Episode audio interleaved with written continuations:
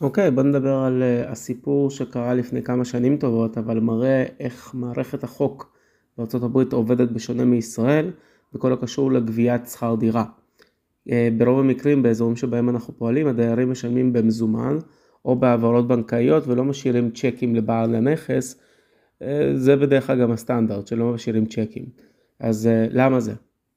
היה לי מקרה עם דייר שבעצם אה, נתן deposit, deposit זה בעצם כמו, אתה נותן דמי ערבון כאלה, שאתה גר בבית וזה בשווי של חודש אחד של שכירות. והדייר הזה נתן את זה, והוא שכח, והוא החליט לעשות איזושהי קומבינה אחרי זה כמה שנים, והחליט במקום שהוא יצא מהבית, פשוט שם מישהו מהמשפחה שלו בבית במקומו. ואז גילינו את זה.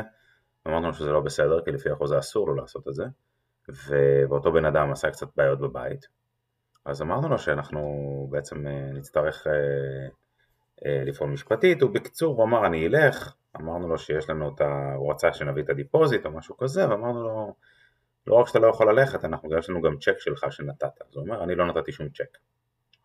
שלחנו לו צילום של הצ'ק שהוא נתן, צ'ק ערבון. מאותו רגע הכל הסתדר, עשה מה שצריך וסגר את זה. עכשיו, אנחנו כישראלים אומרים מה הבעיה, כאילו מבחינתנו צ'ק זה הדבר הרבה פעמים הכי חסר ערך שיש, כאילו אתה, אנחנו מפחדים מצ'קים, בארה"ב זה בדיוק הפוך, מי שנותן צ'ק הוא זה שמפחד, ולמה? במקום שאנחנו עובדים יש דבר כזה שנקרא צ'ק רקורד, מה זה אומר? אתם נתתם צ'ק, והצ'ק הזה עכשיו, אני רוצה להשתמש בו, כי עשיתם בעיות, אני יכול ללכת למשטרה ולהגיש תלונה, להגיד הנה זה הצ'ק שהבן אדם נתן, והוא ככה וככה וככה וככה, ויש להם צ'ק רקורד, ומה זה אומר? זה נכנס בעצם למאגר של המשטרה, ואומרים הבן אדם חייב כסף, הנה הצ'ק שלו, והוא ברח. כשזה יכול לקרות זה ארה"ב, זה מקום ענק, זה לא כמו ישראל.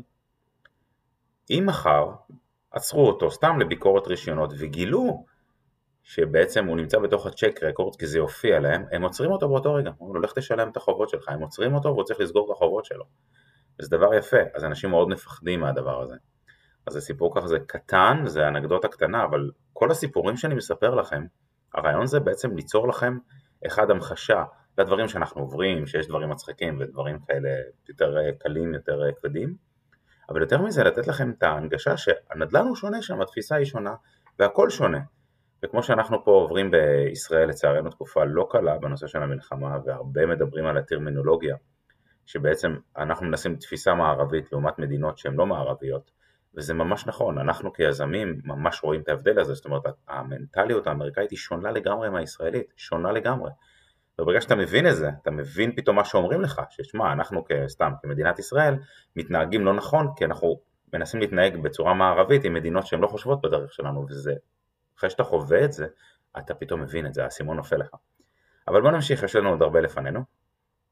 עכשיו בוא תשתף קצת תובנות מהשטח, אפילו כמה סיפורים על שיפוצים, כל מה שקשור לקבלנים והשיפוצים. אה, כל מה שקשור לבית, איך הקבלן שומר על הציוד והחומרים שקשורים לשיפוצים במהלך השיפוץ, איך אנשים לא מתעמקים בבדיקה שנעשה לנכס וחושבים שיש בעיה חמורה יותר ממה שהיא באמת, אה, שאגב זה יוצר, יוצר לנו הזדמנויות יותר כיזמים, כי אנחנו אה, יותר מעמיקים, כמו לדוגמה בעיות של יסודות או טרמיטים או אסבסט או בעיות בגג, אז בוא תספר קצת מהחוויות האישיות שלך בשטח. הרבה פעמים יש לנו מקרים של אה, בתים שהם בשיפוץ, אבל אם אתם תעברו, אתם תראו הרבה פעמים בתים שיש עליהם אה, קרשים על החלונות, וזה נראה כמו איזה בית נטוש. ויש לזה סיבה.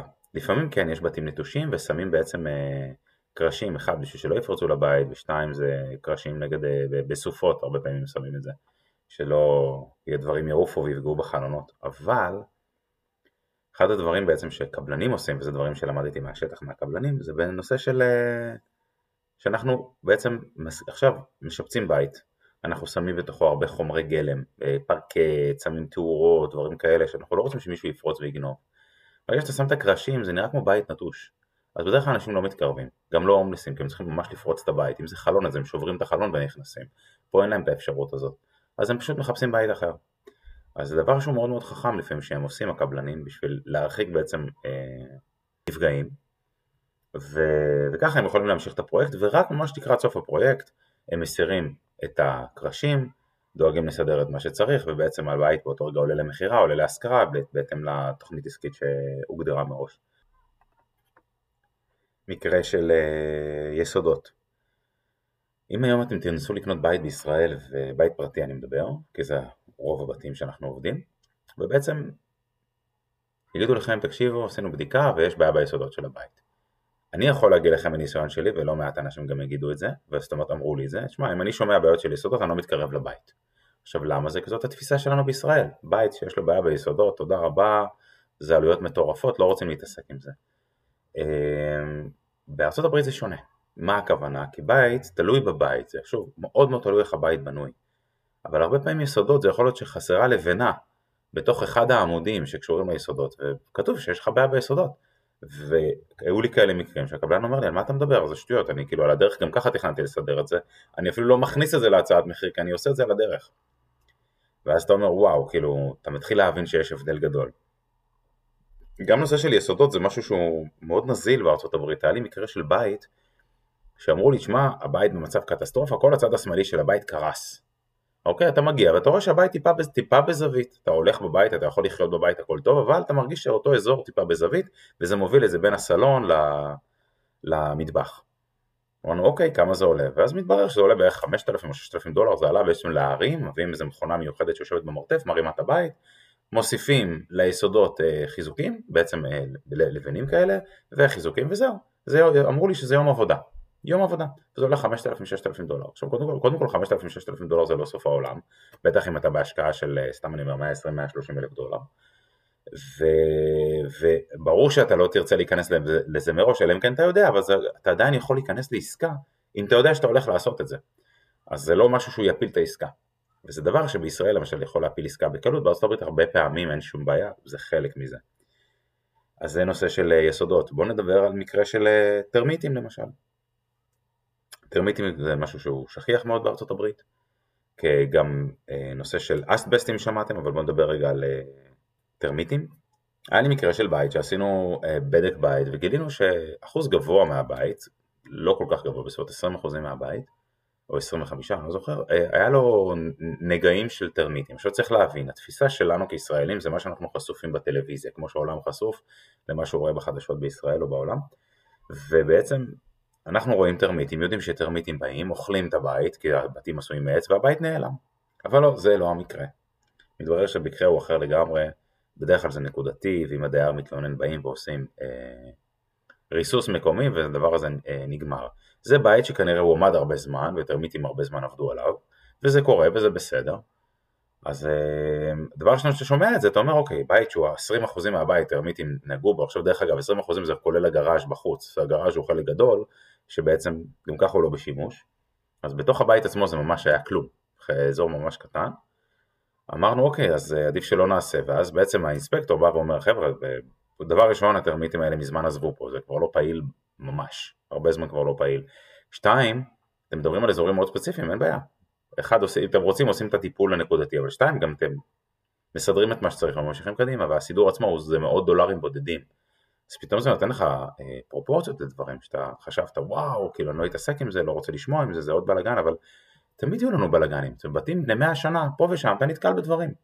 זה עניין שאם יש לך את בעלי המקצוע שיודעים להתמודד עם זה, לתת פתרון טוב, ובשורה התחתונה זה גם שהחברת ניהול תגיד כן אין שום בעיה בוא נרוץ עם זה ולא ניקח פתרון נעשה פאצ'ים, אני לא אוהב פאצ'ים.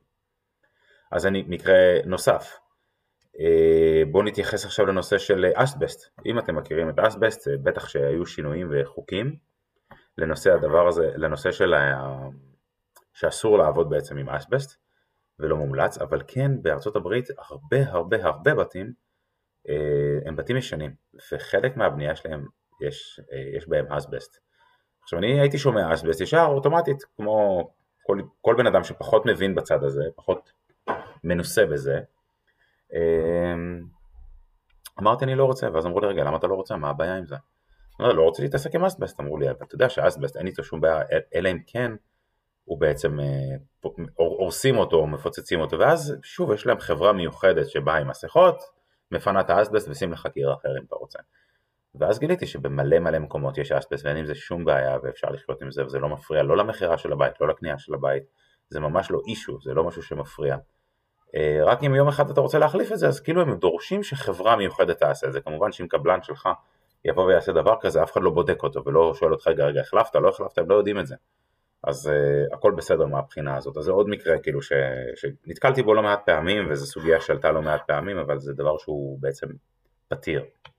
ואני אמשיך באותו קו שאני מתייחס לקבלנים ולנושא של תפיסה. בואו נדבר רגע על הגג בארצות הברית. אה, רוב הגגות הם לא עשויים כמו אצלנו בישראל ברעפים.